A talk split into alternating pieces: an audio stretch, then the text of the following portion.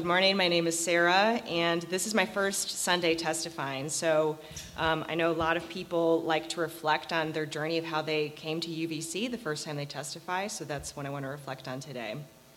Um, so, my early church experience was actually a really positive one. Um, I grew up in a household where there was a lot of chaos and unpredictability, and in this sort of world in grade school where I felt frequently unsafe and uncertain, it was really nice to go to my church, which was UCC Congregational Church.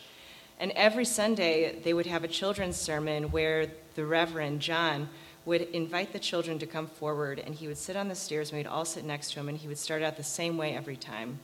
And he would say, Jesus said, Let, let the children come to me. Do not hinder them, for to such is the kingdom of heaven and he took them into his arms and blessed them, laying his hands upon them. And then he would proceed with the sermon. And this gave me this message throughout childhood that I belonged, that I was welcome. So the church that I went to, though, eventually started to struggle, and Reverend John retired. And as I was moving into middle school, besides the awkwardness of middle school, we were also struggling with this question of should we become an open and affirming church, which under UCC specifically means should we be inclusive of people regardless of gender identification and sexual orientation. And this was tearing our congregation apart. And it began to really make me question this message of, you know, who, what is our congregation? What is church? It was a very, very tough time. So I tried a lot of different churches as an adult, and um, even when I was living in Texas, I tried the churches there. I gave it a good shot. And um, I, I was really kind of suspicious and disillusioned because so many churches had this thing they would say about who they were and what they did, but they wouldn't really live into that. And then in January 2017, something really bad happened to me, and I was struggling, and I was drawing on every single resource that I could possibly draw on, but I couldn't I couldn't find my way. And I had been sort of stalking the UVC website, Yelp, Facebook page for a while, and I'm like, okay, they're saying good things, saying good things. I don't know. I've done this for months, right? But January 2017, I walked through the door and I sat way back there, corner, like this. Yeah, right up there. and I was like, Let, us just see, let's just see, right? Because at that point I was desperate.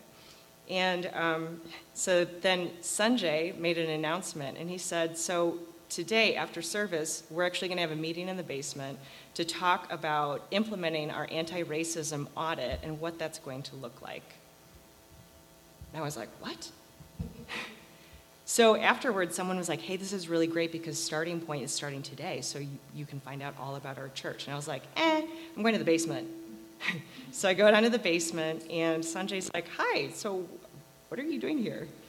And I'm like, I just want to see if this is real. So I sat like that again. and that's when I learned about UVC's commitment to first really mapping out and analyzing and understanding where the institutions were not only oppressive but also racist, where there were white institutional values that were inadvertently informing a lot of the practices. And at the end of it, Sanjay said, Well, so it seems like you're interested in this, so do you want to volunteer? We need volunteers. And I was like, mm, No, but I'll be back next Sunday. And I've been coming ever since.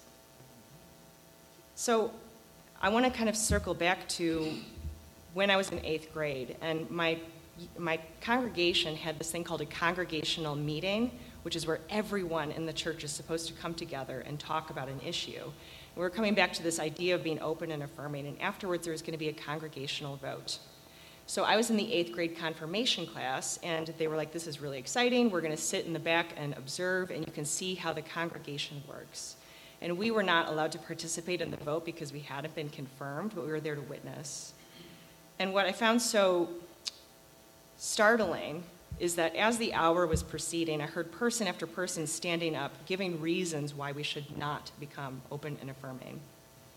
And I felt so um, shocked and disturbed as I sat next to my best friend from age five, Ben, who was gay, who had been coming to the church with me every single Sunday. And then I found this is like a moment where like the Holy Spirit must have moved me because all of a sudden I was walking from the very back up to the pulpit and I said, I'm not allowed to vote in this congregation, but I grew up receiving a message that Jesus said, Let the children come to me, do not hinder them. And I wish that every person who could walk through our door could feel as welcome as I did. So, what I want to say is that today, um, we are now celebrating at that church the 20th anniversary of being an open and affirming church. That afterwards, people came up to my mom with tears in their eyes and they said that was so moving and that they voted yes that day.